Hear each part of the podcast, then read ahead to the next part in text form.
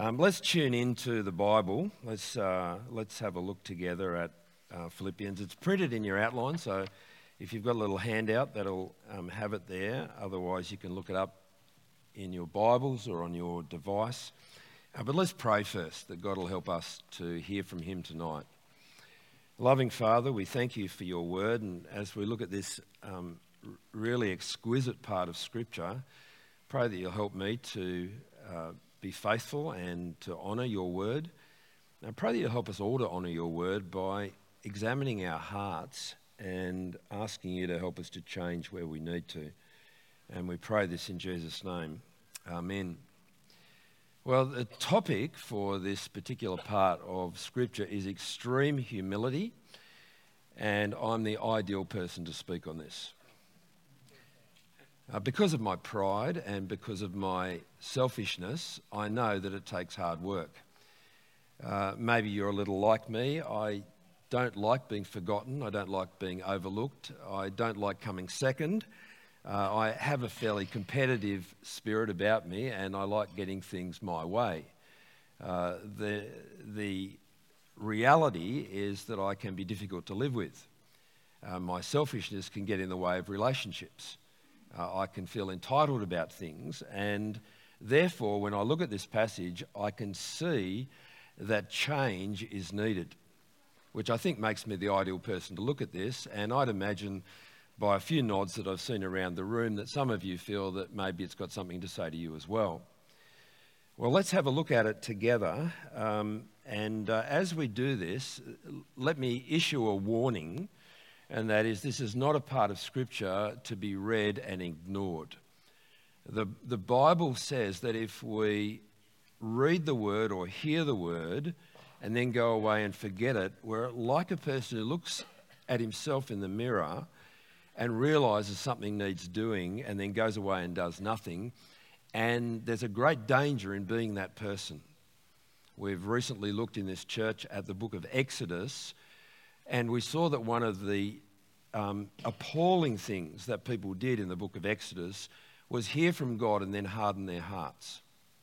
And there's a huge risk for us. Uh, so let's ask God to soften our hearts as we hear from Him tonight.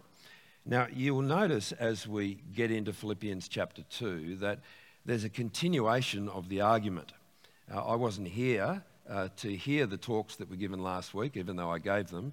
Uh, You can work that out. It was a video. But uh, what we saw at the end of chapter one sets us up for the beginning of chapter two. Notice it starts with the word therefore.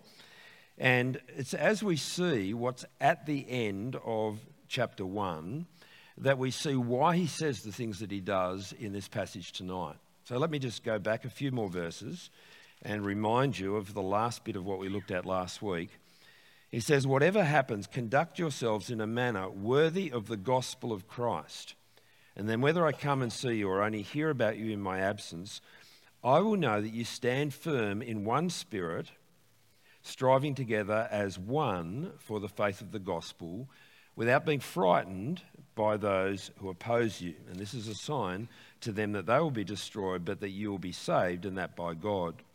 For it's been granted to you on behalf of Christ not only to believe in him, but also to suffer for him, since you are going through the same struggle you saw I had, and now hear that I still have. Therefore, he says. So the context is one of persevering as Christians. It's of helping each other to persevere by doing it together. It will be a struggle, and there'll be suffering that's involved. But what Paul is praying for and writing about and passionately committed to is seeing this church in Philippi grow and continue and make it to the last day intact. Every Christian he wants to see finish what they've started. He knows that God is in the business of starting, continuing and finishing the work, and so he's calling people to keep in step with that. He wants them not just to start out well, but to finish well. And if they're going to finish well, then one of the things that we must give attention to is our attitude along the way. This is a chapter which is strong on the attitude of humility. And humility is where the way you start the Christian life. When you think about that, uh, you recognize that you're a sinner in need of God's grace. You ask for forgiveness. That's a, a step of humility. It's the way that you will finish the Christian life. So how do we push on with humility? Well, the, the reasons he's writing here are that they will continue. And then he says in verse one, therefore, if you have any encouragement from being united with Christ, if any comfort from his love, if any common sharing in the Spirit, if any tenderness and compassion, then make my joy complete by being like-minded, having the same love, being one in spirit and of one mind. The reasons for what he's going to say are given first. That is, to continue as Christians um, and to persevere, even though there'll be suffering and struggles and difficulties along the way. And so he reminds us of what we have if we have Christ. You'll notice the word if. Therefore, if you have any encouragement. If he's writing to Christians, you could substitute the word if for because. Because if we belong to Christ, then we are united with Christ, and that's where our encouragement comes from. If we belong to Christ, then we know his love, and that's what gives us comfort. If we belong to Christ, then we each share in the Spirit of God, and that Spirit unites us to each other. You see, he's speaking not in hypotheticals. He's reminding them of what they have. So brothers, sisters, if you belong to Jesus, then you have the Spirit of God, you're connected to each other, you have encouragement that comes from being united with Christ, you have comfort that comes from him, you have tenderness and compassion that comes from Christ, and so we're being called to make Paul's joy complete by being like-minded, having the same love, being one in spirit and of one mind. There's a big push to unity, isn't there? One mind, like-minded, the same spirit, the same love. One of the things, uh, one of the dreadful things that causes churches to fail and Christians to fall by the wayside is the friction and the tensions that can occur between people. The gospel unites us together in Christ. We're connected by the Spirit.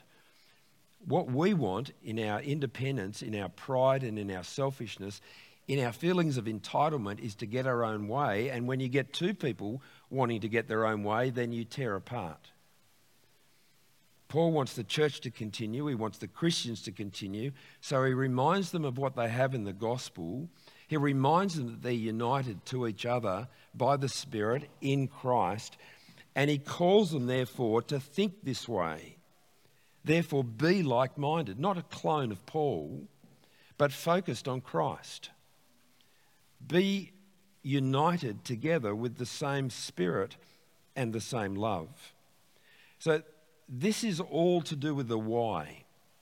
We've got the gospel, we've got Christ, we've got the Spirit, we've got the past dealt with, we've got the future guaranteed, we've, we've got God's encouragement through the Word and through his Spirit along the way. Therefore, be of one mind, be focused together, fix your eyes on Jesus is what he's saying. And then this is what flows from it, verse three. You don't have to wait long for the application. Verse three, therefore do nothing out of selfish ambition or entitlement, or vain conceit, pride. Rather, in humility, value others above yourselves, not looking to your own interests, but each of you to the interests of others. See, if we have these things in the gospel, then live it out in relationship with each other. It's pretty uncomplicated. It's really quite simple to understand, isn't it? But it's hard to do.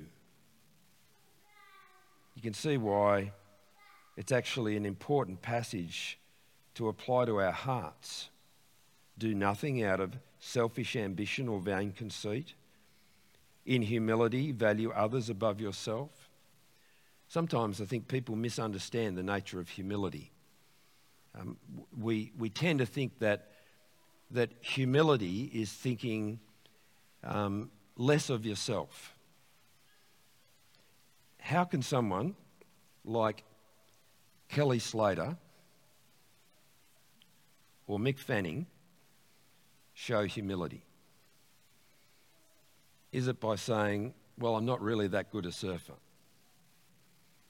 No, that's stupid. They're ridiculously good surfers. It's not thinking less of yourself. It's thinking of yourself less. That's the nature of humility. Not pretending that you're not capable, or you're not forgiven, or you're not a child of God. All these things are true. It's thinking of yourself less. It's not putting yourself first. It's a commitment to coming second, putting Jesus first, maybe putting others before yourself. So it's not even second. You've got to settle for the bronze. And maybe it's not even a medal. You see, the reality of knowing the gospel is that God has met every need that we have. This picture here of the treasures of encouragement from being united with Christ, comfort from his love, common sharing in the Spirit, tenderness and compassion, th- this is a treasure that we have. And yet we have it in Christ that we might not look to put our own needs first, but to look to the needs of those around about us. See, Jesus actually liberates us from having to be prideful, from having to have a sense of entitlement, from being selfish, because he's covered everything that we need. And we just need to have that mindset. We just need to realise what we've been given so that we're not constantly on the lookout for number one. And they are able, therefore, to put others before ourselves. See, once we understand the nature of the gospel and all that we've been given by Christ, we see that that we're actually being called to, to stay in the background, to take a lesser place, to want others to be promoted, to want to see others flourishing and growing. But it's hard, isn't it? Because we're taught to look to our own rights. We grow up with a sense of entitlement and thinking that we deserve what we've got. Well, the gospel is the why. Putting others before ourselves is the what. What we see in Jesus is the how. And these are wonderful words, aren't they? Let's read them again from verse five. In your relationships with one another, have the same mindset as Christ Jesus, who, being in very nature God, didn't consider equality with God something to be used to his own advantage. Rather, he made himself nothing by taking the very nature of a servant and being made in human likeness. And being found in appearance as a man, he humbled himself by becoming obedient to death, even death on a cross. I'll just pause there. These are some of the most profound words in the scripture about Jesus. Um, this is a, a theology degree in a few words. Here we've got a wonderful picture of the glory of Christ in his being and in his doing. But what we see in the midst of all this is the mindset of Jesus. Notice what it says in verse five, in your relationships with one another, have the same mindset as Christ Jesus. There's a uniqueness to Christ. Don't mistake that. Um, only Jesus is in very nature God. Not you, not me, not anybody else. There's a uniqueness here to Jesus and what he does. But there's a mindset to be copied. There's a mindset that we are to adapt, uh, to adopt. I Apologies. And what is that mindset? Well, here is the one human who is absolutely and completely entitled. He is in very nature God, entitled to everything, all glory and honor and power. And yet, he doesn't consider equality with God something to be used for his own advantage. Instead, he makes himself nothing and takes on the very nature of a servant. So we get an insight here into the nature of God himself. That God is fundamentally servant-hearted. It's, it's not that you have God becoming Jesus and then Jesus adopting a mindset of humility and servant-heartedness. It's because it's there in the very heart and being of God that leads him, God, to become a human being, Jesus, for the purpose of serving. It's in very essence of God. And he serves in a way which is extreme. Notice what he does. He makes himself nothing by taking the very nature of a servant, being made in human likeness, and being found in appearance as a man. It's, it's kind of strange language, isn't it? He is a man, and being found in appearance as a man, he humbled himself by becoming obedient to death. Someone has once described what God does here as like, like an extreme bungee jump. So God in heaven enters into our world, and then as you you look at the second half of this, you can see the, the bungee coming back up again. Um, when it talks about him being exalted to the highest place. But the thing about this, if you want to think of this in terms of a bungee jump, is that he jumps knowing and intending to hit the ground. That is, God enters into our world in Christ with the purpose of dying. Now, you and I all enter into this world knowing that we're going to die. But it's not our choice. We die because it's the wages of sin. And we deserve to.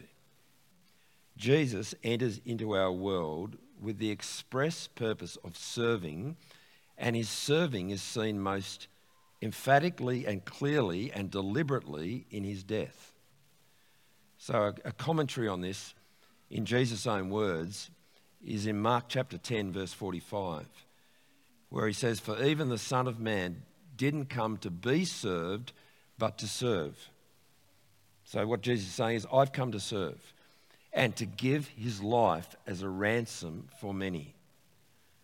So the nature of the service that Jesus comes to give is to give up his life, to go to the cross, notice what it says, by becoming obedient to death, even death on a cross. Jesus comes from heaven for the purpose of hanging on a cross. Have you contemplated that? I mean, it's incredible that God, who created this universe, that, that our most advanced telescopes keep telling us is bigger and bigger and bigger than we could ever imagine, becomes a human being. A finite little speck in this universe. That's incredible enough.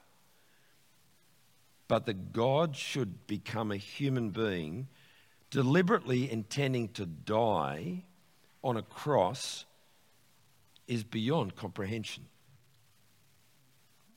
But we can understand why. Because he's come to serve and to give his life as a ransom for many. So think about the mindset that's at work here.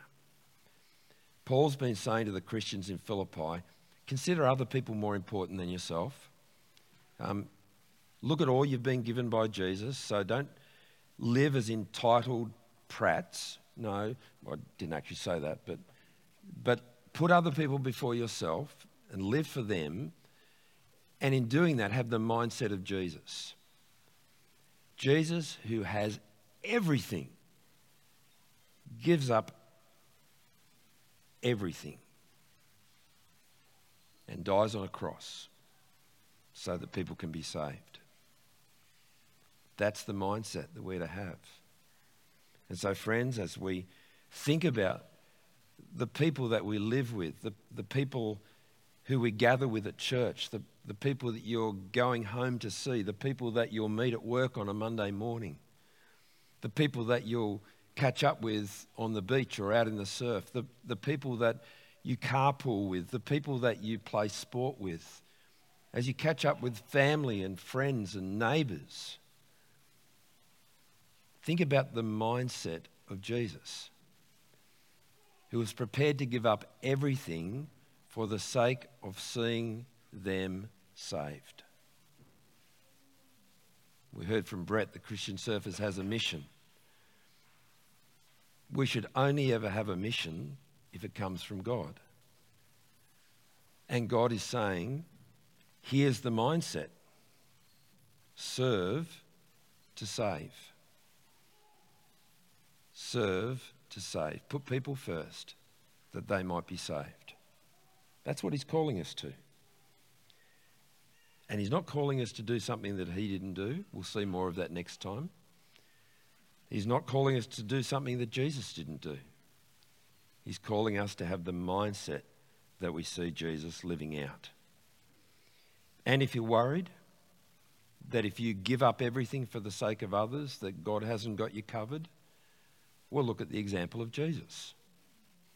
Verse nine, therefore, that is, Jesus has become obedient to death, even death on a cross, the sacrifice, giving his life for others. Therefore, God exalted him to the highest place and gave him the name that is above every name, that at the name of Jesus every knee should bow in heaven and on earth and under the earth, and every tongue confess and acknowledge that Jesus Christ is Lord, to the glory of God the Father. See, God the Father takes care of Jesus. He gives up his life and God raises him again. The resurrection, an event in history that's real, that we put our trust in. The resurrection, forty days later, the ascension, was it fifty? We look at what God does to Jesus and it gives us confidence that as we pour out our life for the sake of others, that God will look after us. I think that's the logic that's at work here. But there's another logic too in this, and that is, it reminds us that in all of what God is doing for us in Christ, it is at the end of the day that he might be worshipped as God. And everything that we're called to do, the mission that we are to be a part of, is fundamentally not just about seeing people saved, but seeing saved people giving glory to God through Jesus. And that's what we see there in verse eleven. Every tongue acknowledge that Jesus Christ is Lord, to the glory of God the Father. Does that mean that everyone will be saved? I, I don't think that's what it's saying. I think there'll be those who acknowledge that Jesus is the Lord willingly, those who put their trust in Christ. And sadly, there'll be those who must acknowledge that Jesus is the Lord defiantly. And so we call people to respond. So let's just gather some of these thoughts together. Paul's writing to the Christians in Philippi because he wants them to continue. He, he wants to see them there with him and with Jesus on the last day.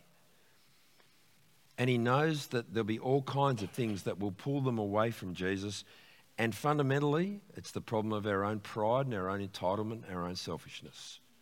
That's what will keep us from Jesus. So we need each other.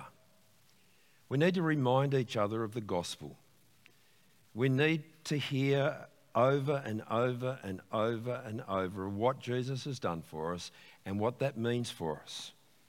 And to never grow tired of hearing that wonderful message of salvation through Christ. And as we remind each other of this message, realise that it has a logical flow on it. The logic is God's done everything to look after you, so you don't have to be on about looking after yourself. You have everything you could possibly ever need in Christ, so you can put others before your needs. What is this going to mean for you? What's it going to mean for me? Well, let me encourage you to do a little thought exercise here. Come back to verse three. I want to encourage you to stick your name in front of it. Imagine this is to you. So Matt, front and centre. I just did it. It's not comfortable. Matt, do nothing out of selfish ambition or vain conceit. Rather, in humility, value others above yourselves, looking not only to your own interests, but also to the interests of others. Matt, that's going to mean Beck, and it's going to mean Zeke and Beatrix. It's going to mean your fellow staff at school and the students, and everyone here in this church, and your neighbours, and your extended family. But let's not pick on you, Matt.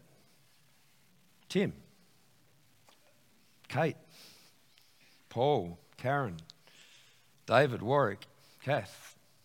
I could keep going round, and I won't because I don't know all your names. And because we've got to be out of here by five twenty to collect our kids. But friends, that I think is what Jesus would have us do. That, that's what the mindset m- will mean. Is to think Christ's thoughts, to put ourselves into the picture. Well, I want to encourage us to reflect again and continuously through this week on these words. To ask God to fill you with a deeper appreciation for what Jesus has done for you. And then maybe, just maybe, as we reflect on this, we'll see areas that need to change. And then we can ask God for his strength to help us to make these changes. Let's pray now. Our loving Father, we, we know that we do fall so far short of the glory that we see in Christ, the attitude of extreme humility. We ask your forgiveness for our pride and our selfishness and our feelings of entitlement. May we get better at seeing that we have everything we need from you so that we are freed up to offer so much more to those around about us.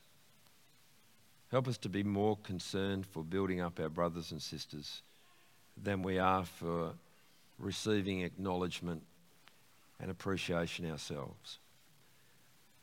Help us to be people who who willingly count the cost because we see the greater good. Help us to be generous, sacrificial. And we pray that you'll be moving in our hearts and our minds to, to shape us into the likeness of Jesus, that more and more we'll be showing that Christ-like character of humility and pointing people to you and to your glory. Amen.